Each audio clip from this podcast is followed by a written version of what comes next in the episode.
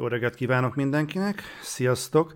Erőn felüli maga, hogy mondjam, önuralomról teszek tanúbizonyságot, hogy itt vagyok már reggel nyolckor, amikor ilyen negyed körül sikerült elaludnom, mert a tegnapi mutatvány után még nekiálltunk Baldur's Gate-ezni Adrival, és pekünkre pont egy olyan szakaszt sikerült elcsípni, ahol az Arkane Tower-t kellett beizzítani, és a tetőn lévő robotokkal kellett valamit kezdeni. Na most, aki volt már annál a szakasznál, és már megcsinálta, és nem konfrontációval akarta lezárni, hanem minél pacifistább attitűddel, az nyilván szembesült azzal, hogy mi a probléma, ez pedig az, hogy gyakorlatilag a szóban forgó torony az egy könyvtár, és ki kell olvasni az összes könyvet ahhoz, hogy fönt egy dialógust le lehessen folytatni.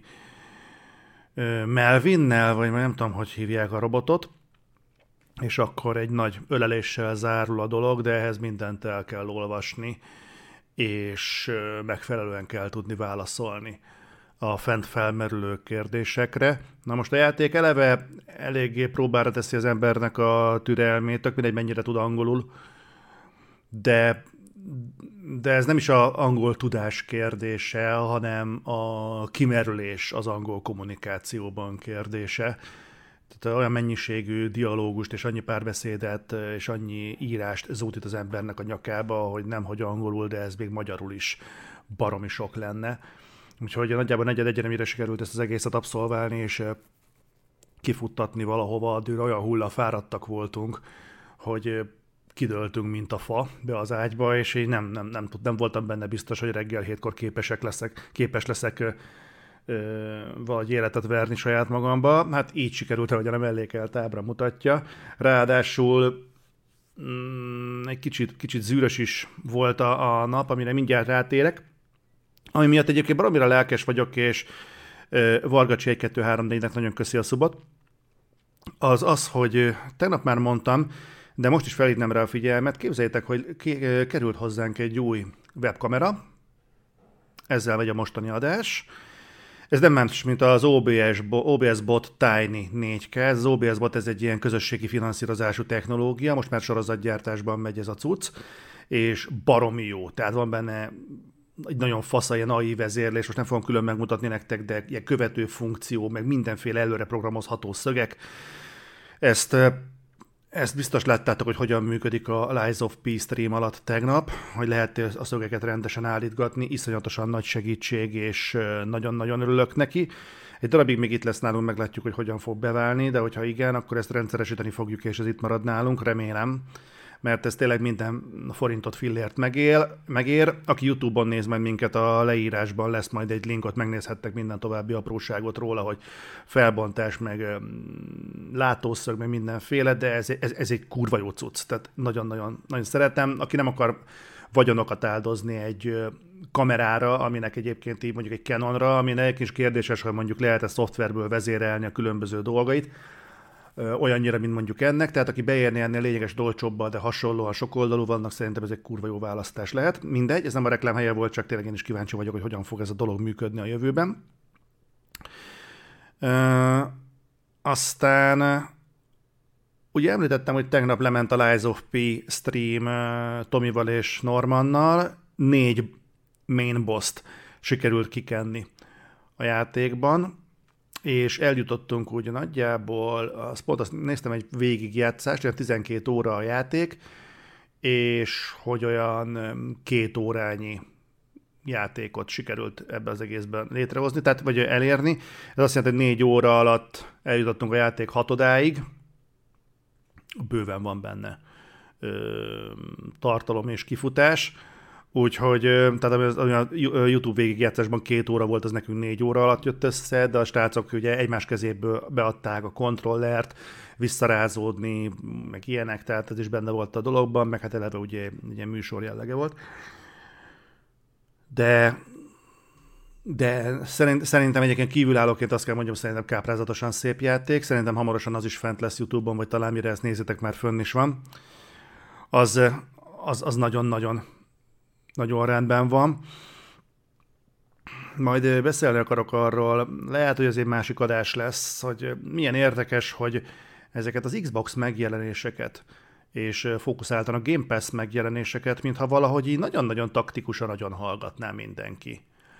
Tehát amikor kijött a Volong, kurva jó kritikákat kapott, meg mindenki szerette, meg souls játék, tehát a célközönség biztos, hogy örült neki, de mél a kus. Hatalmas csend, két napig beszéltek róla, aztán nagyon hallgatták. Kijött a Lies of P, kurva sokan szeretik, meg minden, de én nem látom, hogy zengene tőle a sajtó. Pedig a Tomiék is azt mondják, hogy bőven a jobb souls játékok közé tartozik, és magasan a legszebbek közé, de, de erről is így, így, így alig hallani valamit. A Starfieldet meg mindenki úgy ekézi, mintha muszáj lenne, és értem én, hogy a Starfield az nem lesz az évjátéka tulajdonképpen sehol sem, ezt elmondtam a videóban is, de, de bőven nem egy rossz játék, és nagyon sokan úgy állnak hozzá, mint hogyha ezzel valami főben járó bűnt követett volna el a Microsoft, vagy legalábbis a Bethesda, és nekem kezd egy olyan érzésem lenni, mintha valamiféle inkvizíció zajlana az Xbox ellen, és nem értem, hogy miért. Ugye ez, ez lehet megérne majd egy külön egy külön kibeszélőt, lehet, hogy majd a soron következő reflektorban rá fogunk erre fordulni egy kicsit mélyebben, de, de majd, majd meglátjuk, hogy most pénteken lesz-e reflektor vagy sem, mert sok, ugye minden Balázshoz van igazítva, mert ő az, akinek van egy ö, hozzám képest lényegesen hálátlanabb beosztású munkája, munkaideje, és ha ki tudja pihenni magát péntekre, akkor van reflektor, ha nem tudja kipihenni magát, akkor sajnos, sajnos nincs. Visszatérve a, a Lies of P-re, a, az adás végeztével, mert nem tudatosult egyébként annyira, de lehet, hogy én az adás ideje alatt érzelmileg nem voltam különösebben stabil. Ez, ez nem volt ennyire nyilvánvaló számomra, de akkor derült ki, amikor vége lett a streamnek, és elkezdtem összepakolni, vagy hát visszarendezni a szettet úgy, ahogyan kell, és valami iszonyatos levertség volt rajtam, nem tudom, hogy miért. Tehát lehet, hogy a játéknak a dizájnja olyan, hogy megüli az embernek a lelkét nagyon, ami furcsa, mert nem nagyon állt mondjuk a Bloodborne-tól, és a Bloodborne-nál nem tapasztaltam hasonlót. De de iszonyatosan megviselt, mire fölmentem az már ilyen, ilyen depresszió közeli tüneteket kezdtem el produkálni, és mire elaludtam, ilyen rémálmaim voltak, de, de rettenetesen. Mindegy, szóval ez a, ez a pár óra, amit aludtam, ez meglehetősen mozgalmasan telt.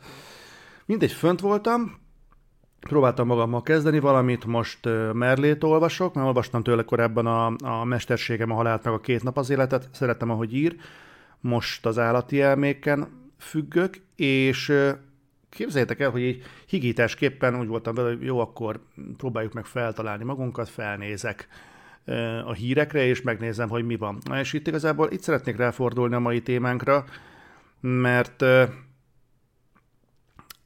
mert találtam olyan hírt, ami én nem tudok hova tenni.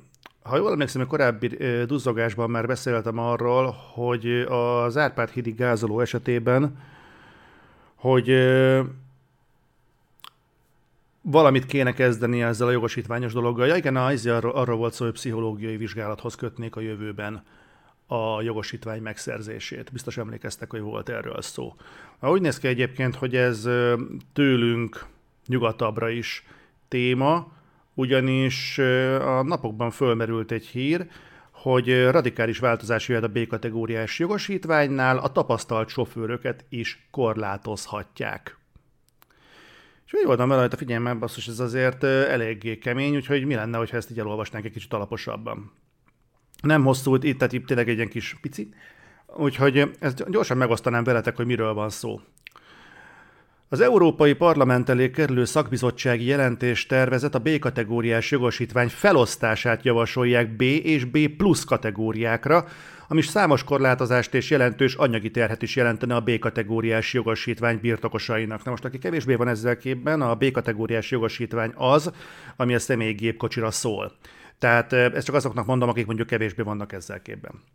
Deli Andor Fideszes teljesen mint egy EP képviselő szerint a B plusz kategóriás jogosítvány külön választása az eddigi egységes B kategóriától azt jelenteni, hogy az európai polgároknak két jogosítványt kellene megszerezni, hogy teljes értékű jogosultságuk legyen a személygépjárművek vezetésére. Ez, amit az előbb mondtam, hogy eddig a B vonatkozott a személygépjárművekre, mostantól B és B plusz lenne. Ez a költségeket is megduplázná, ami kurva jó, mert most is a csillagos egekben van. A B-kategóriás jogosvány felosztása az alábbi korlátozásokat vonná maga után a B-kategóriás jogosítvány birtokosainak. Ö, ez lenne az alap B. Az autópályákon 110 km per óra lenne a megengedett legnagyobb sebesség. A vezethető gépjárművek súlya nem, maradha, nem haladhatja meg az 1,8 tonnát, hogy ez miért érdekes, arra mindjárt kitérünk. Az 1,8 és 3,5 tonna súly közötti gépjárművek vezetése csak B plusz jogosítványjal lenne engedélyezett. Mondjuk ebből nekem nem terül ki az autópályákon 110 km per órás sebesség, az a B és a B pluszra is vonatkozik-e, vagy csak a B-re. De mindez ebből nem derül ki. Meggyőződésem, hogy az uniós döntéshozók feladata az európai polgáros segítése és a jogszabályok egyszerűsítése lenne, és nem újabbnál újabb adminisztratív és pénzügyi terhek kivezetése. Kicsit populista, de, de van benne valami. Hangsúlyozza Deli Andor. Oké. Okay. További pénzügyi és adminisztratív terh szakadhat az autósok nyakába.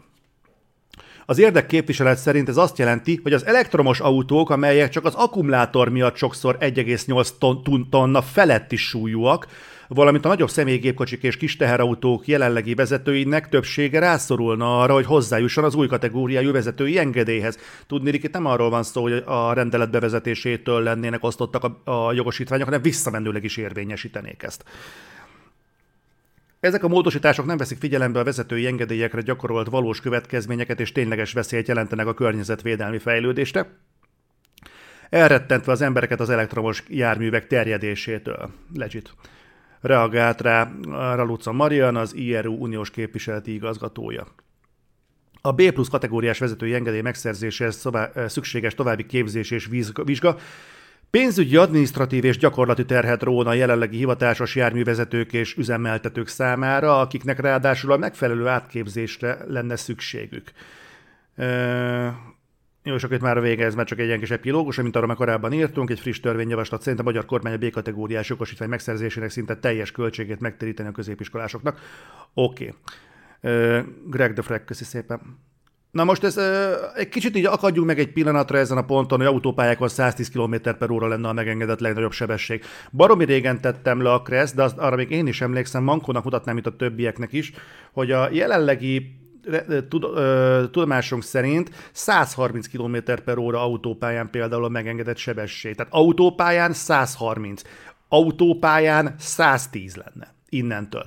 Felmerül bennem a kérdés, hogy ilyenkor Ilyenkor most mi lesz? Tehát akkor át fogják írni a Kreszt is 130-ról 110-re? És oké, okay, Magyarországon ez frusztrálni fog embereket. Mi lesz a németekkel, a német autópályán száguldozókkal? Tehát azoknak a frusztrációját azt hova fogják szorítani? Majd abban bíznak, hogy ők is a saját háztáik a kucsringükre, meg rábaringükre majd elmennek, és akkor ott bet fogják csapatni, vagy mi lesz? És mi van azokkal, akik mondjuk pikápokkal mászkálnak, meg mondjuk egy Dodge Challenger-t vettek maguknak, ugye youtuberek között is vannak ilyenek, és megszerezték mondjuk alkalmasint, még nyomják rá a hitelt, és egyszer csak azzal szembesülnek, hogy nem csak, hogy nem vezethetnek vele ö, saját igényeik szerint, amit a Kressz megenged, hanem ráadásul még újra is kell vizsgázniuk, mert szerencsétlenségükre az autó többet nyom, mint amennyit a frissen meghatározott B-kategóriás jogosítványuk megenged. Ez, és ez kint, tehát az Európai Parlament, tehát ilyen agylövött baromságokat általában a magyar kormány szokott magának kitalálni, hogy terrorizálja, meg, meg idegesítse a saját állampolgárait, de hogy ez már Brüsszelben is elharapózott, az valami egészen egyedi. Úgyhogy én, én ebbe egy belefutottam, meg a másik egyébként, hogy tételezzük fel, hogy ezt az intézkedést azt hívta életre, hogy nem csak Magyarországon vannak ilyen Árpád hidigázoló jellegű emberek, meg pont múltkor olvastam, hogy Zuglóban történt megint egy ilyen, és jellemzően megint nem egy Dacia Duster vagy egy Suzuki repült bele a villamos megállóba, hanem hát milyen meglepő éppen egy BMW, hát mi más. Tehát olyan, mint hogyha ez, ez a BMW-seknél, hogy hello, legközelebb ütközünk, ezt ők szó szerint értenék. Na mindegy. Tehát felmerült bennem az, hogy egyébként lehet, hogy ennek a, ennek a folyamatnak a hátterében egy hasonló tragédia, vagy több hasonló tragédia húzódik meg, mint nálunk az Árpád hídi eset kapcsán, de, de baszki, tehát e, ez, ez konkrétan, konkrétan kinek jó? Mert azért legyünk őszinték, tehát aki szarrá pimpeli az autóját, az jellemzően nem azért szokta csinálni, hogy minél nehezebb legyen. Előfordulhatnak ilyen dolgok, és belepakolnak olyan plusz elektronikákat, meg mindenféle szírszart, amitől nyilván nő az önsúlya, de de általában nem ez szokott lenni inkább az irány. Tehát az, hogy mikkel, a, a, tehát a pimpelt járművek problémáját, ez az 1,8 tonnás súlyhatár, ez nem fogja megoldani. Ez biztos. Vagy nem tudom, hogy a Európa többi szegletében jellemzően milyen autók követnek el baleseteket, de de hogy ha, ha pikápok, akkor értem. Ha, ha hasonló autók, mint nálunk, akkor nem. El tudom képzelni, hogy mondjuk azok a terror esetek, amikor kis teherautóval vagy ilyesmivel akarnak emberek közé hajtani, az, az mondjuk meghaladhatja az 1,8 tonnát, de könyörgöm, gondolkodjunk reálisan. Csak egy nagyon-nagyon pici időre. Tehát aki terrorcselekményre készül, azt a B plusz kategóriás jogosítvány fogja visszatartani. Ez annyira szürreális elképzelés, hogy, hogy szerintem szóra sem érdemes. Ö, és ö, mondom, ez a 110 km per óra, ez, ez meg itt tényleg nem, nem teljesen értem. Tehát ha a sebességhatár túllépés a probléma, arra azt elég világosan lefekteti a Kressz, és a következményeit pedig ö, foganatosítani tudja a mindenkori hatóság. Nos, mit érünk el azzal, hogyha lejjebb visszük ezt a sebességhatárt? Tehát komolyan van olyan közúti baleset mondjuk az autópályán, amit 110-zel nem lehet elkövetni, csak 130-al?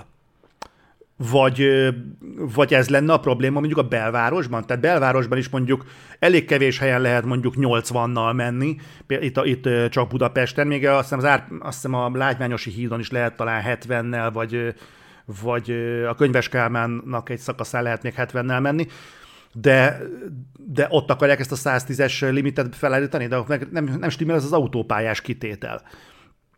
Én ezt nem értem, hogy, hogy ezt most miért kellett létrehozni, de megint, megint azt láttam, hogy valahogy egy kicsit rugni akarnak ezen az egészen, és kicsit belekötni azokba a kik, kik másokba, az autóvezetőkbe, és nekem ezzel már nagyon-nagyon kezd tele lenni a hócipőm, és ugye múltkor is beszéltünk erről, hogy nem ezt kéne csinálni, tehát van ennek egy sokkal egyszerűbb megoldása, azt mondani, hogy bazd meg teljesítmény határhoz kötni az egészet, és azt mondani, hogy extra adót kivetni az összes olyan autóra, ami mondjuk 120 lóerőnél, 120 lóerőnél nagyobb teljesítményű. És e, kitalálni valamire, most nézek körbe, mondjuk azt mondjuk, hogy Star Wars adónak nevezzük el. Most van előttem egy rohamosztagos plakát. Azt mondjuk, hogy Star Wars adó. És innentől kezdve a Star Wars adó nevében minden, mit tudom én, negyed évben ki kell fizetned az autó vételárának a 10%-át adó formájában, szevasz. Most mondtam valamit vagy eleve nem lenne szabad piacra, vagy ö, utcára engedni 120 lóerőnél erősebb. Ez se jó egyébként, mert vannak olyan autók, ahol viszont szükség van rá, tehát azoknál, amik mondjuk tényleg mondjuk pikapok és terepre mennek, erdős tájra, tehát ahol kell a teljesítmény, meg az összkerékhajtás, tehát ez önmagában egyébként általánosan megint nem lenne egy, egy jó húzás, de de egészen egyszerűen közúti forgalomban erre, erre semmi szükség nincsen. Ez például egy jó kezdeti lépés lenne. Aztán lehetne innen szigorítani, tudod? Tehát először elveszed a gyerektől, hogyha nagyon hülye, akkor először korlátozod a kicsi dologba. Nem az az első reakció, hogy pofán vágod a gyereket, hanem apróságokba szépen, hogy érezd, hogy problémák vannak. Az az autoritásodat mondjuk ö, ö, fizikai formában érvényesíted, az a legesleges legvégső eszköz. Hanem apró jelekkel jelzett felé, hogy ö, hülyeséget csinál. De, de ez, hogy kollektíve büntetnék a a gépkocsi vezetőket, tudjátok ennek mi lesz a vége? Ennek az lesz a vége, hogy szépen lassan úgy haladunk abba az irányba, hogy nőnek úgyis a, közte, a közterhek, már amennyiben autót vezetsz, ugye egyre drágább a benzin, azt mondják, hogy jövőre már 700 forint lesz a benzinliterje itt Magyarországon, de kurva jó. Meg az összes ilyen járulékos adó, minden, kaszkó, amit akarsz, minden egyre nő, Plusz most már nálunk például a, a parkolás is ö, egy ö, külön költség lett, és akkor még pluszba azokat az embereket, akik mondjuk 50-60 évesek, mennyi realitás van abban, hogy ők le fogják tenni a B-kategóriás jogsit újra. Csak azért, mert valaki kitalálta, hogy mostantól ők csak B plusz jogosítványjal ö, közlekedhetnek. Egyébként utána kellett volna nézni egy kicsit jobban, hogy mondjuk az ilyen hikomatos autóknak milyen, mekkora a súlya. Nem hiszem, hogy elérik az 1,8 tonnát, de de hogy pont tényleg, amit mondanak is itt ebben a cikkben, pont abban az időszakban, amikor az embereket próbálnák rávezetni arra, hogy elektromos autó és elektromos autózás, és én személy szerint egyébként hiszek benne. Tudom, hogy nagyon sok szkeptikus van, meg mindenkinek minden problémája van, de hiszek abban, hogy valamit kell csinálni, és tudom, kényelmetlen, meg drága, meg miért, hogy ha 400 km a hatótáv, miért nem 500, ha 500, akkor miért nem 600, ha 600, miért nem 700, meg ilyenek, tehát értem én, hogy az embereknek minden nyavaja bajuk van, meg hogy hogy panaszkodnak, hogy de hát a szénerőművekkel csinálják bele az áramot, de a szénerőmű nem csak az elektromos autónak gyártja az áramot, hanem minden másnak is, és nagyon sok helyen egyébként már nem szénerőmű termeli ezt az energiát, hanem például atomerőmű. Tudom, az sem környezethatékony, de bazd meg, ez megint visszavezet oda, hogy ez nem az elektromos autózásnak a hibája, hanem vannak olyan eszközeink, ami, vagy olyan energiaforrásaink, amik sajnos nem annyira tiszták, mint amennyire egyébként lehetnének. Persze én is kurvára örülnék, hogyha mindent napelemből tudnánk kinyerni, de egyelőre sajnos nem annyira hatékony a napelem technológia, hogy le tudja fedni a teljes világot.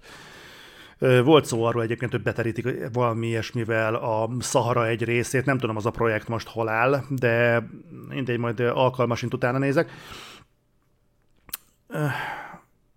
Na ez a kontraproduktivitásnak egyébként a non plus ultrája. Kurva kíváncsi leszek, hogy ez át fog-e menni, vagy hogy mi fog ezzel történni, de én most ennél a, ebben a pillanatban nem tartom elképzelhetetlennek, hogyha ez a, ez a gondolatmenet tovább megy, így ebben a mederben, akkor tömegesen fognak úgy dönteni az emberek, hogy jó van, az meg egészen egyszerűen olyan kurvasok a korlátozás az autóvezetésre, hogy egyszerűen nem éri meg. De most őszintén, tehát mi a, fasz, mi a fasznak vegyen az ember mondjuk egy egy Teslát, vagy egy Kia, egy Kia Stingert mondjuk, Múltkor ment el egy előttem, nekem az egyik ilyen álomautó, iszonyatosan gyönyörű az a gép. Tehát mi a szarnak vegyél ilyen autókat, amikor folyamatosan az jár a fejedben, hogy egy, egy, kö, egy kövérebb gáztól már ott a lehetőség és a Domoklesz kardja a fejed fölött, hogy bármikor bevonhatják a jogsidat. Pusztán azért, mert egyszer megpróbáltad. Velem történt ilyen, Győrben voltunk, és akkor volt a seggem alatt először Nissan Leaf és hát persze az ember betartja a sebességhatárt, minden, de volt egy nyílegyenes szakasz, de tényleg olyat képzeljetek el, hogy közel távol semmi, se jobbra, se balra, tehol, tényleg sehol semmi, csak egy nyílegyenes szakasz. És mondtam, hogy na akkor most megnézzük, hogy hogy gyorsul egy elektromos autó. Lepadlóztam, ment, mint a golyó, az út végén, a bokor mögött mi volt? Nem, hogy trafipax, közúti ellenőrzés. Bele is rohantam, félre is állítottak, hogy na hát akkor kedves uram, jogosítványt, forgalmit kérnénk, és a többi az már történelem. Szóval pont azon gondolkodtam, hogy ennek így tényleg egyébként ez a jövőképünk? Az autózásról? Meg az is, az is gondolkodtam, hogy egyébként mi lesz a, a, akár az autósharinggel. Tehát azért ott is vannak ö, olyanok, mint a Peugeot 2008, azt hiszem. Nem tudom, mennyi lehet a, a súlya, talán nem éri el az 1,8 tonnát, de ott is akkor mondjuk lesznek ilyen, mm, ilyen visszaszabályozások, tehát esetleg valahol az európai uniós országokban lesz ilyen 1,8 tonnás korlátot meghaladó autó, akkor ott külön fogják kérni a B plusz kategóriás jogosítványt, ha meg nincs. És hogy fogják ezt érvényesíteni? Tehát mindenkinek ki fognak küldeni erről egy értesítést, ugyan legyen már szíves újra vizsgázni?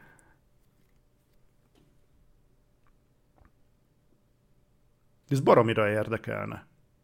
Mi lesz azzal, azzal a tanárral például, aki mondjuk úgy ingázik be a suliába, hogy most csak magyar példára szorítkozva, igen, hozzáteszem, amennyire hallottam, nem csak magyarországi probléma az, hogy a tanárokat mennyire szivatják, mert egy kedves rokonom Münchenben él, és mondja, hogy ott is kurva egy tanárhiány van. Tehát úgy néz ki, hogy Európában egyébként sehol nem szeretik különösebben megfizetni a tanárokat. Valószínűleg nem annyira fukarak, mint Magyarországon, de egyébként úgy néz ki, hogy a, az állami alkalmazottaknak a, a bőséges megfizetése sehol sem egy ilyen progresszív szokás. Na mindegy. Tehát most képzeljük el azt a, magy- a magyarországi tanárt, mondjuk matek tanárt, vagy történelem tanárt, de a példa szempontjából igazából teljesen mindegy, hogy ott él mondjuk Tatabányán, és minden reggel felközlekedik Pestre, leteszi az autót a P plusz szerben, és beközlekedik a munkahelyére metróval. Tételezzük fel, kapja a bérletet, és az neki nem kerül plusz pénzbe. Na most ennek a tanárnak ha egyszer csak szembesülnie kell azzal, hogy egyébként sem fizetik meg különösebben, és nem értékelik a munkáját.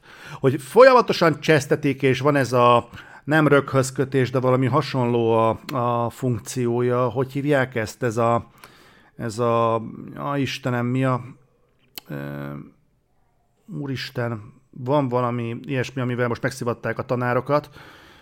Mindegy, ennek van valami kifejezése, mindegy, az is a, nyomja a vállukat, meg ilyesmi, és egyszer csak szembesülnek azzal, hogy ja, egyébként ez, a, ez az autó, amivel közlekedik, ami egyébként költséghatékonyság, meg fölvették a csokot, és ha már csak akkor minél inkább mm, státusztörvény, azt köszönöm, ha minél inkább hatékony autó, és vettek mondjuk egy, egy szép nagy családi autót, mondjuk egy szuvot például, és azzal közlekedik, tolják még a, a hiteltörlesztőt, de legalább elfér benne a család, és kényelmesen el tudnak menni évente egyszer a Balatonra. Vagy Horvátországba, az mostanában egyiket, hogy hallottam, még olcsóbb is. Na most ez szembesül, a szerencsétlen szembesül azzal, hogy mondjuk 2025-től neki újra kell vizsgázni a kreszből, mert a jogosítványa többé már nem fedezi azt a tömeghatárt, amit az autója képvisel, az hogy fog dönteni? Most elkezd gondolkodni, hogy igazából szar is a munkám, mármint a munkáját, az nyilván élvezi, de érted, miről beszélek, tehát a munkakörülmények szarok. Folyamatosan szivatnak, igazából nem becsülnek meg a szó sem anyagi, sem morális értelmében, messze is van a munkahelyem, igazából lassan már nyugdíjba is mehetnék, de nem is mehetnék nyugdíjba, gyakorlatilag az Aldiban többet keresnék ebben az időben, és talán a Tatabányai Aldihoz nem is kéne autóval mennem. Tudjátok mit? Akkor vezetem addig az autót, ameddig a B-kategóriás jogosítványom tart, és onnantól kezdve szevasz. Tudjátok, szokták mondani ezt a romantikát, hogy ö, hogy akit a benzin gőze megcsapott, azt, azt, nem fogja, azt nem fogja engedni, tudjátok, és nem is kell ezt a gondolatot folytatni, csak annyit, akit a benzingőze megcsapott. Én nem hiszek ebben, tehát amikor ezt a romantikus képet elkezdik módszeresen lerombolni mindenféle szarral, akkor ez a, ez a fajta rózsaszín köd is elkezd nagyon-nagyon gyorsan oszlani, sokkal gyorsabban, mint az ember hinni. Úgyhogy én nem tudom, hogy mit fognak ezzel közép-hosszú távon kezdeni, de azért azt úgy megnézném, amikor ezt be fogják vezetni mondjuk a, a pilótákra is, azzal a felkiáltással, hogy hogy hát repülőgép szerencsétlenségek is szoktak lenni, úgyhogy mostantól lesz ö, pilóta minimum, meg pilóta maximum jogosítványa. A pilóta minimummal lehet röpködni mondjuk Európán belül, a pilóta maximummal meg lehet repülni mondjuk a kontinensen túlra. Vagy tudjátok mit? Lehetnének olyan jogosítványok, hogy mondjuk a B kategóriát felosztanák három sávra. Lenne mondjuk a B a sima B, azzal mondjuk közlekedhetsz a saját szülővárosodban, mondjuk Budapesten, vagy Tatabányán, vagy Nagyváradon, és akkor ott, ott, ott el tudsz lenni, és akkor ott tudsz szambázni, most Hobert akarnál messzebb menni. Ha messzebb akarsz menni, végezd el megint a, jog, a B kategóriás jogosítványt, és akkor közlekedhetsz az ország határon belül. És akkor megszerezheted a harmadik szintűt, amivel kimozdulhatsz az országból is. Meg lehet ideologizálni, hogy hát igen, igen, mert akkor alkalmazkodnod kell, mert máshol egy kicsit más a közlekedési kultúra. Európában beszélünk, olyan szignifikáns közlekedési kultúra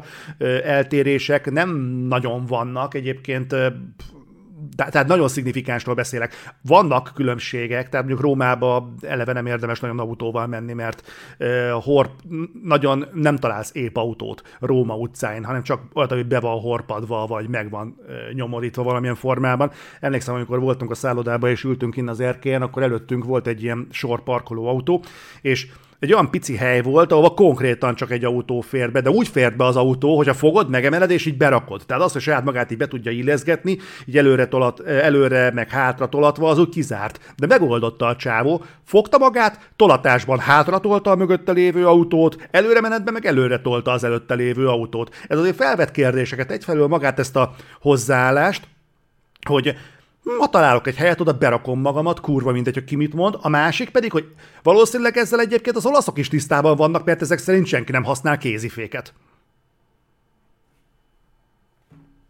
Úgyhogy mindegy, ezzel így nincsen gond, meg azért az is érdekelne, hogy ez a B plusz jogosítvány, még egy kicsit visszatérve erre, ez pontosan mit fog tartalmazni? Ez miben fog különbözni a sima B kategóriás jogosítványtól? Mert ugye azzal, az, azzal gondolom senkinek nem árulok el újdonságot, hogy a azok, akik ezeket a közúti baleseteket okozzák, nagyrészt nem azért okozzák, mert nincsenek tisztában a kresszel, hanem azért, mert egészen egyszerűen nem tartják be a kreszt, mint az alkoholista. Nem azért rúg be, mert nem tudja, hogy alkoholos italt iszik, pont azért rúg be, mert tudja, hogy alkoholos italt iszik. Na most a B kategóriás jogosítvány megszerzése után a B plusznak pontosan milyen feltételrendszer többletnek kell megfelelnie? Vagy annak a, ahhoznak a megszerzéséhez milyen feltételrendszer többletnek kell megfelelni? Mi, mi lesz a, a, az új? Tehát a jobbkész szabály megváltozik? Vagy ö, újra kell tennem a forgalmit? Miért?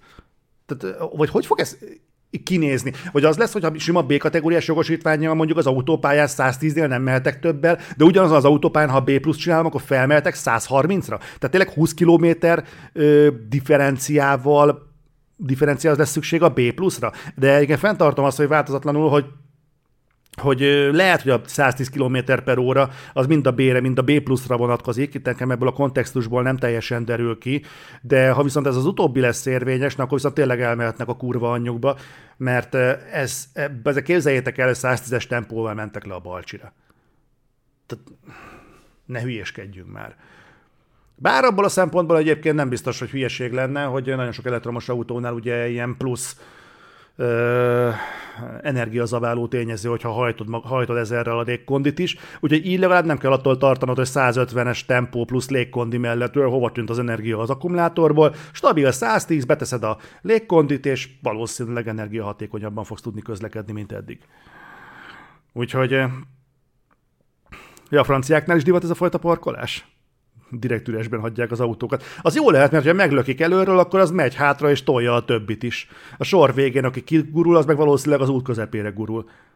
Frankó. Egyébként nagyon-nagyon rossz dolgokat hallok a, a francia kultúráról, tehát ilyen ö, kereskedelmi partnerektől, tehát az elképesztő. Na, de van még egy másik témám nektek mára, ez viszont nem mai hír, hanem pár nappal ezelőtt futottam bele. Szerintem ezt a B-kategóriás dolgot ezt így le is tudhatjuk. Ez pedig egy rendkívül provokatív cikk. És nagyon fontosnak tartok leszögezni még gyorsan valamit, mielőtt ebbe belemennénk, pont azért, mert hogy nagyon-nagyon az érzékenységet fogja célba venni. Igen, szándékosan húzom az időt, hogy mindenkinek legyen ideje felkészülni erre lelkileg. Szóval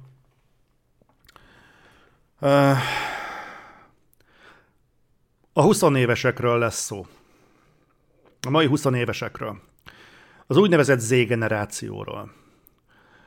És nem is annyira egy saját vélemény, hanem kijött egy cikk, aki akarja, majd olvassa el, és döntse el maga, hogy mi ebből az igaz, és mi ebből a hamis, mennyit érez magára vetítve, vagy a korosztályára vetítve igaznak, és mennyit nem.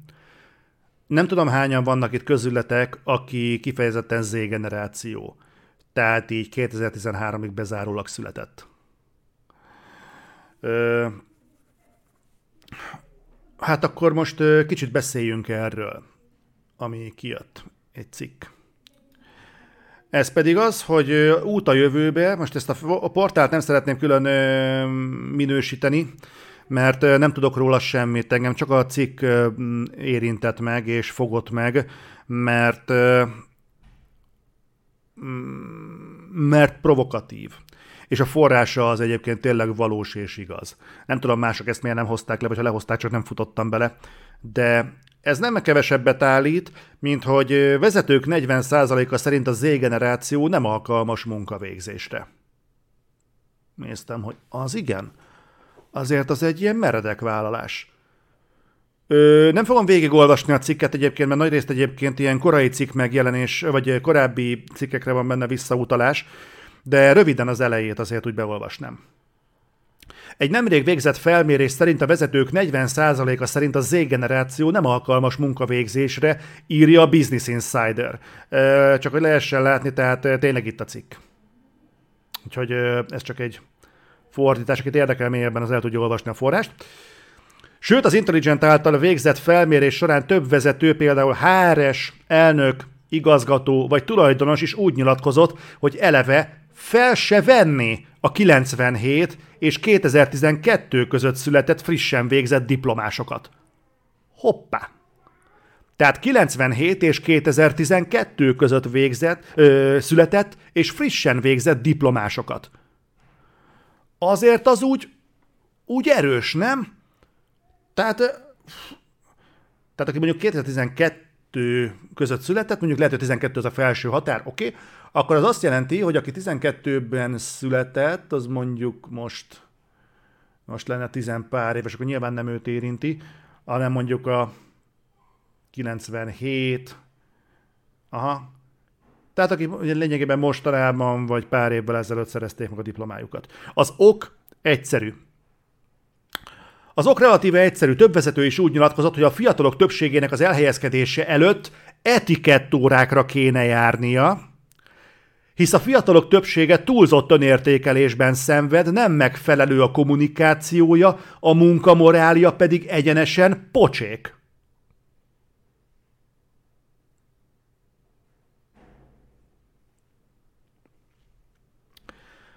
És akkor ez itt eh, szépen fordítva van, hogy ez különösen érdekes abban a korban, amikor egy másik zip recruiter féle felmérés szerint a fiatalok 76%-a amiatt aggódik, hogy elveszítheti a munkahelyét a mesterséges intelligencia térnyerése miatt. Erről olvastam most egy könyvet, ugye, hogy a a Harari trilógiát azt elolvastam, baromi érdekes, mindenkinek ajánlom figyelmébe, aki nagyjából képbe akar kerülni ezzel kapcsolatban. Akit a honnan jöttünk érdekel, azt, annak a Sapiens-t ajánlom, akit a hova tartunk érdekel, azt a Homodeus-t, aki viszont mind a kettő, az nyugodtan olvassa el a 21 lecke 21. századra című összefoglaló kötetét, ez gyakorlatilag az előző két könyvnek az ilyen ö, kivonatolt best of-ja. Tehát akit az AI vonulat érdekel. De ez nagyon érdekes.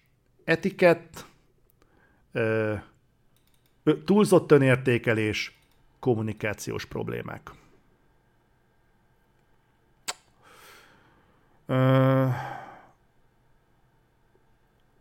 Szerintem ez csak itt van egy zárás, hogy a Wall, Street, a Wall Street Journal szerint ugyanakkor sok cég vagy egyetem érdekelt abban, hogy a fiatalok szocializációját az elvárhatóság szintjére fejleszték. Számukra e célból tanfolyamokat, etikettórákat indítanak, hogy a generáció megtanuljon viselkedni, öltözködni, egy szóval megfelelően alkalmazkodni a munkavégzéshez.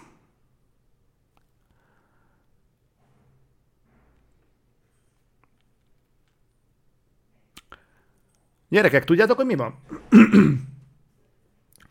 Az van, hogy ezeket a dolgokat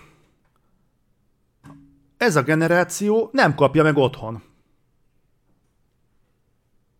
Lehet itt mutogatni az iskolára, mert a szülőknek egyébként egy előszeretett szokása ez, hogy mert minden szart az iskolának kell a gyerekre lőcsölnie, tehát majd ott kapja meg a szexuális felvilágosítást, majd ott kapja meg az etikett oktatást, majd ott tanítják meg kommunikálni, majd ott tanítják meg élni, majd ott tanítják meg a szorzótáblára, meg az algebrára, meg az integrál számításra, majd ott, majd ott, majd ott. Nekem semmi ne történjen. Én igazából megtettem mindent, mert megkerestem a gyereknek a felnevelését, nevelésére valót, meg kihortam a gyereket, igazából ezzel mind a két szülőtípus le is van fedve, és innentől kezdve én eldobom a tollat, és minden fasza, minden rendben rábízom a társadalomra. Tulajdon, tulajdonképpen egy kicsit ö, enyhébb formában, de valami hasonló, mint hogy az ember ö, ilyen, hú, hogy van ez? Nem is tudom, hogy hogy hívja, nem jut eszembe, mint hogyha nem bent lakásos, hanem Azért nem fog eszembe jutni. A, tudjátok, ahova a, a, a gyerekeket berakják, mert minden nem fog eszembe jutni az intézménynek, hanem intézetbe adnak a, a gyerekeket. És ez egy visszatérő probléma, visszatérő gond ez a kommunikációs kérdés, meg az etikett dolog. Nem kollég, nevelőintézet, nevelőintézet lesz az, igen, igen. És uh, Vederneo, igen, sok mobil nyomkodás, és nincs családi kapcsolat. Egyébként szépen lassan ez, ez így kialakul. Tehát az a baj, hogy ezt egyébként a saját kis makro, mikroekonómiámban is tapasztalom, hogy hogy közvetlen környezetemben problémát jelent az, hogy, hogy túl sokat vannak mobil készülék előtt, túl sokat nyomkodják, és egyébként pikpak összejönnek ezek a, ezek a több órák a mobiltelefon előtt töltve. Múltkor olvastam egy felmérést, hogy a mai fiatalok, Istenem, annyira boomerül hangzik, hogy a mai fiatalok ilyen 4-5 órát nyomkodják per nap a mobi- mobiljukat, amin elszörnyűködtem, de igazából nekem is egy óra fölött van a mobil használatom, úgy, hogy egész nap számítógép előtt ülök, tehát nem szorulnék rá, hogy a mobilomat baszogassam, de így is összejön egy óra.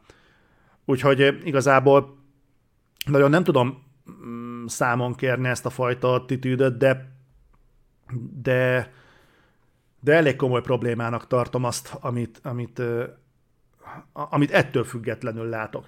És lehet, lehet azt mondani, hogy ja, igen, mert mindig mindenki magából indul ki, meg mindig mindenkinek valami problémája van. De az meg, amikor ebből a cikkből az jön vissza, hogy ez már komoly probléma, tehát, hogy a, a címben lévő a vezetők 40%-a szerint, tehát 10-ből 4 ember szerint ö, nem akarnak olyan embert fölvenni, aki 2012-ig született, és friss diplomás, diplomás, bazd meg, tehát igazából mi ez? Tehát gyakorlatilag stigmatizálnak egy komplét, komplet generációt, és még legalább ennyire súlyos, mondanám, hogy még súlyosabb, de abban nem vagyok biztos, de legalább ennyire súlyos, hogy, hogy nem ö, oldja fel ezt a fajta gátat a diploma. Tehát nincs az a helyzet, hogy igazából ö, az etikettet nem ismered, meg nem tudsz öltözködni, meg kicsit meg kurvára el vagy szállva magadtól, meg egyébként nem vagy képes megfogalmazni egy korrekten összetett mondatot, nem tudsz a másik szemébe nézni, őzöl, hebex, habox, minden faszon bajod van, hanem ö, ezt nem írja felül az, hogy egyébként megszereztél mondjuk egy mérnöki diplomát, vagy egy ö, jogi diplomát, vagy egy ö, kommunikációs diplomát, én ezt nem is értem, mi a fasznak tartják, ö, meg, meg, meg, meg, meg ilyenek. Tehát maga a, a, a tudás nem írja felül ezeket a hiányosságokat. És ez, ez nyilván egy két élő fegyver, mert ha egy bunkó prostó paraszt vagy, akkor tök mindegy, hogy egyébként gyönyörű házakat tudsz építeni, senki nem fog veled dolgozni, mert, mert, mert olyan vagy, amilyen. Egyébként ez fordítva is igaz, hogyha bár az talán kevésbé, hogyha kurva megnyerő ember vagy, de egyébként borzasztó szakember, valószínűbb, hogy fognak alkalmazni, mert egyébként kurva jó arc vagy. Tehát van ez a mondás, a középszerű emberek irányítják a világot. Valószínűleg pontosan ezért, mert sokkal jobban lehet boldogulni egy normális emberi attitűddel, mint hogyha egyébként egy elviselhetetlen tapló proli vagy.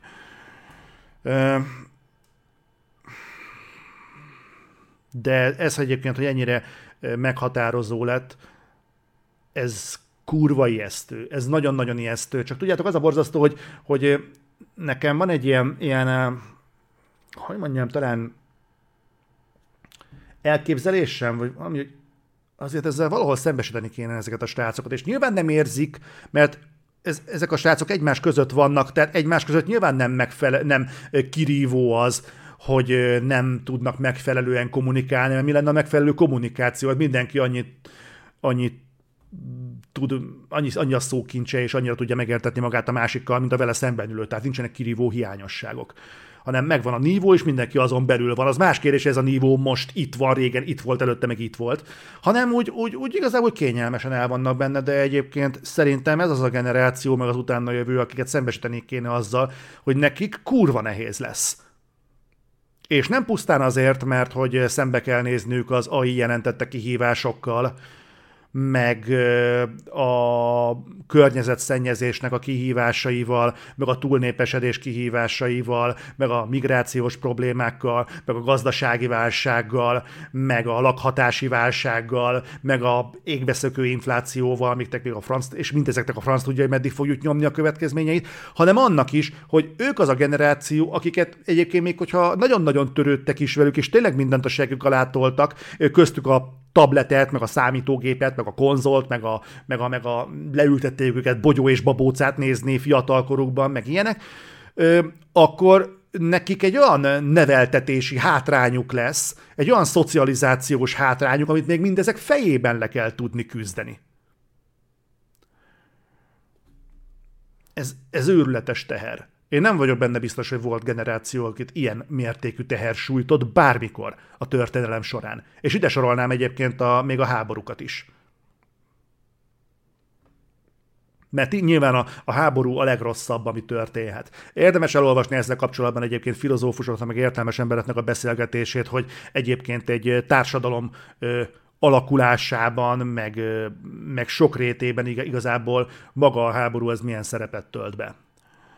Ö, és nyilván ők sem szakrálisan kezelik ezt az egészet, de azért a jó-rossz értelmezésnek egy lényegesen árnyaltabb ö, skáláját használják ennek, az ért, ennek, a, ennek a megértéséhez de, de ez, ez, ez nagyon-nagyon nagyon problémás.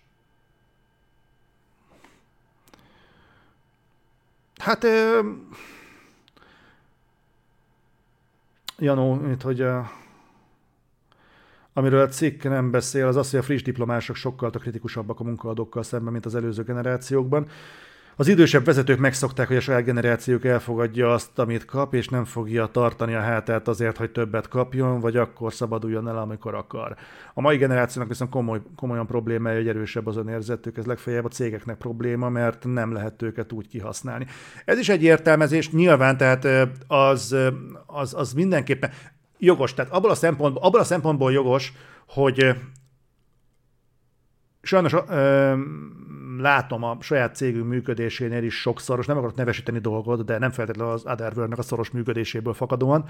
Tehát látom azt, hogy nagyon sokan úgy tekintenek például egy ö, ö, munkakapcsolatra, hogy nálam van a pénz, én diktálok.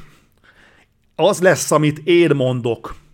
Te vagy a szakember, te meg megoldod. Na most ez így lecsupaszítva megint olyan, mint nem tudom, mint ahogyan nagyon sokan az erős államképre tekintenek, hogy az erős állam az mindent meg tud oldani. Ja, nézzetek végig, hogy a földrajzi teritoriumokban, hogy a erős autoritású országokban, mint például Kínában, vagy mondjuk Észak-Koreában, hogyan kezelték a legutóbbi nagy válságot, mondjuk a Covid problémát. Tehát bárhol máshol, ahol nem a klasszikus erős államkép él, ott már régen kilábaltak belőle, amikor az erős államokban még mindig tombolt, azt hiszem Kínában még mindig van.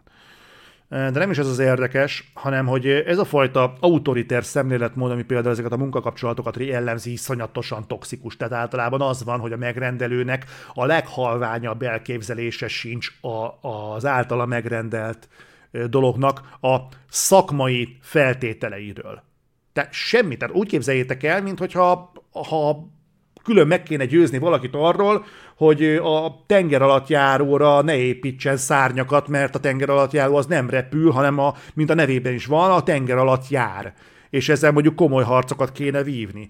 És azért tudok ezzel kapcsolatban ennyire, ennyire indulatos lenni, mert én ezt a harcot egyébként még az Otherworld kezdetén megvívtam hazai marketing ügynökségekkel, akiknek az meg úgy akartam elmagyarázni, mi a YouTube, hogy nem tudták, mi az az internet. És ezt kimerem mondani, mert tényleg ott voltam, tehát én érveltem nagyon sok ilyen cégnél, és mondom, az Otherworld pár év múlva lesz 20 éves, tehát tizen pár évvel ezelőtt nem tudták marketing cégek, hogy mi az az internet itt Magyarországon, 2000-es évek, bazd meg.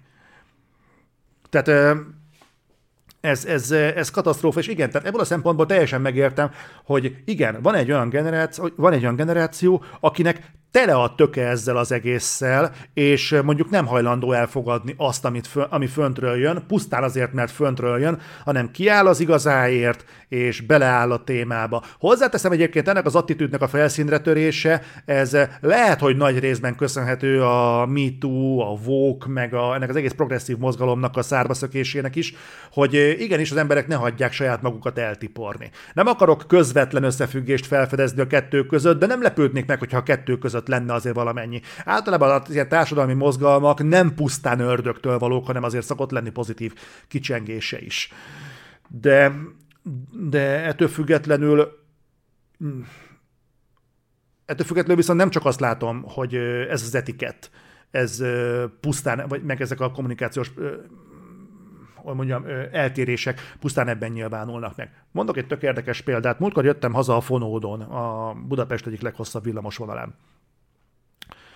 És azzal szembesültem, hogy egy ilyen, ilyen punk forma faszi, de ilyen fiatal, tehát legfeljebb 20-as évei elején lehetett már kopaszodott meg, nem tudom én mi, de azért úgy megvolt a picit tarajos, de abból is hátrahajló haj, befestve, stb. Valamiért Black Sabbath póló volt rajta, vagy azért, mert csak az volt tiszta otthon, vagy valamiért összekeverte a, a punk identitási egyen, nem tudom, de ö, az volt rajta, és a barátnőjével dumáltak. De mondom, késői, tini, kora 20-as srácokról beszélünk. Ott ültek a villamoson, és körülöttük három idős néni kapaszkodott. Három idős néni bennem ösztönösen felmerülne az, még így is, hogy már azért bőven betöltöttem a negyedik X-et, hogy felugrok és átadom nekik a helyet. Hallod? Észre se vették, hogy ott vannak. A szemük sarkából sem. Direkt figyeltem, hogy az meg valami rezdülés, vagy akármi, legalább zavarban vannak-e, vagy tudatosan próbálják-e terelni a figyelmüket. Olyan rezzenéstelen arccal ültek végig, hogy aztán, hogy így bazd meg, azért ez komoly. Úgyhogy, fú. Na mindegy, de egyébként köszönöm szépen, Janó, ezt a meglátást, mert ez tényleg egy másik oldala ennek a témakörnek, és igen, tehát azt teljesen alá tudom írni, amit mondasz, hogy nagyon sok ilyen vezető van, meg megrendelő, vezető is, megrendelő is, tehát igen, akik totálisan irreális elvárásokat támasztanak a, az alkalmazottak, vagy hát, a, a, hát az alkalmazottak kivitelezők felé, illetve hát azért tudnánk mesélni arról, hogy a munkahelyi megfélemlítés és megalázás az Magyarországon nem csak, hogy elő-elő fordul, de a munkahelyi retorikának gyakorlatilag olyannyira elengedhetetlen eszköze lassan, mint az irodai légkondi. Azért ez is szerintem megér egy megér egy, nem tudom, egy, egy, egy gondolatmenet, ez, de ez, ez nagyon-nagyon gáz így.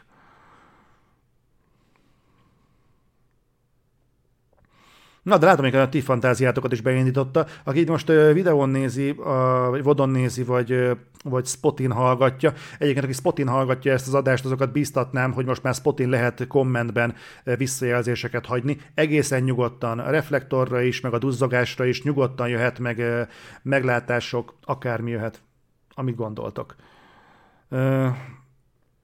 Egy-két visszajelzést még itt megosztanék veletek, aztán lassan majd zárjuk ezt a kis egyórás beszélgetést.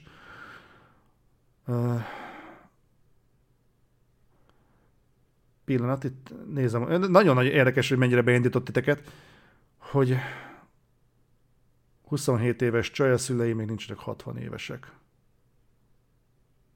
Ja, ez egy valamelyik beszélgetésnek volt a folyamata. Uh-huh. A szembesítés kb. olyan, mint széllel szemben húgyoz, nagy százalékából hiányzik egy-két dolog. A gondolkodás, az empátia, nem látják az összefüggéseket, ezáltal kb. csak magukra figyelnek, környezetük meg le van szarva. Én ö, tudod, hogy mit veszek észre? Amúgy, hogy ö, szerintem az egész, hogy miből ered, ez, ez ö, nem biztos, hogy a teljes spektrumot lefedi, de szerintem egy jelentős részét. Szerintem az az alapvető probléma, hogy nem tudnak a fiatalok, nem, lesz szaromba, az meg boomer vagyok, nem érdekel. Nem tudnak a fiatalok koncentrálni. Nem tudnak tartósan figyelni egy dologra. Tehát egészen egyszerűen én látom most a 10 és 12 éves unokaöcsémen, hogy ha elkezdek hozzájuk beszélni, vagy az apjuk elkezd hozzá beszélni, vagy a nagyapjuk elkezd hozzá beszélni, vagy, vagy és nem az, hogy nem ő, az ő mondandójuk nem érdekli, hanem olyan természetes mozdulattal ö, vesztik el az érdeklődést a témával szembe, hogy hogy egyszerűen nem tudom elképzelni, hogy ezt a gyereket le lehet kötni egy 45 perces óra alatt. Egy, egy matekórán, egy irodalmon, egy történelmen, vagy, vagy bármin. Nem tudom, hogy mi, mi, mi lenne az a sávszélesség, amin mondjuk kommunikálni kéne velük ahhoz, hogy a figyelmüket azt tartósan magadon tudja, magadon tudja tartani, és át tudjál adni bármiféle érdemi információt. És így kurva nehéz mondjuk elmagyarázni azt, hogy miért tesszük azt a kést oda, a villát meg oda, hogy miért ülünk egyenes háttal az asztalnál, miért köszönünk előre az, előre az idősebbeknek, miért adjuk át az ülőhelyet, mert ezt elkezdett szépen sorolni, és ezt csak azt látod, hogy hó, már tök máshol jár az agyam, már a Fortnite-on, már a TikTokon, már Csigér Alexen, már ú, de innék egy jó koffeinmentes kávét, vagy forró csokit, fú, mi van mondjuk a YouTube-on, meg ilyenek, és egyszerűen bazd meg látod, hogy, hogy, hogy nem nem, nem, tehát kevés vagy hozzá, hogy a pusztán a szavak erejével ö, le tudjad kötni. Arra már nem is beszélek, hogy mondjuk, ö, hogy ezzel a fajta koncentrációval elolvastatni valakivel egy könyvet egyszerűen tragédia. És hogyha ezt itt szépen lassan, ezt az apróságot, hogy koncentrálni, és tartósan figyelmet lekötni, ha ezt az egy dolgot ki lehetne végre valahogy küszöbölni, és meg lehetne végre oldani, akkor át lehetne adni olyan, olyan dolgokat, amik itt maximálisan humán problémák. Maximálisan az etiket, a kommunikáció, az énkép, az önkép, az ego, ezek mind humán problémák. Nem arról van szó, hogy valami ö, valamit nem tudnak egyébként megtanítani nekik. Nem arról van szó, hogy nem értik a szorzótáblát, nem arról van szó, hogy nem ö, tudják ö, lefutni az iskola óvodakört, hanem egészen egyszerűen ezeket a soft skilleket nem lehet nekik átadni, mert mi a fasznak kellene az? Hát, hát mit kérnek ott? Diplomát kérnek, meg nyelvta, nyelvismeretet kérnek, meg két év szakmai tapasztalatot. Nekem megvan a diploma, megvan a, ö, szak, a nyelv, az idegen nyelvhez megvan a papírom, meg megvan a két év szakmai tapasztalatom, meg három év is, hát mit akarhat ez még, bazd meg? És így, hát...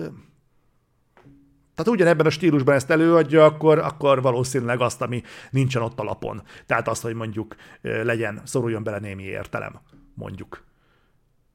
Az milyen durva lesz, amikor egy álláshirdetés úgy fog megjelenni, hogy a egyébkénti szakmai kompetenciákon kívül, amit még elvárunk, soft skillek, az, hogy ne legyél egy büdös paraszt. Fú, azt még úgy várom, amikor egy ilyen meg fog jelenni. Na jó. Srácok, ez lett volna már a duzzogás.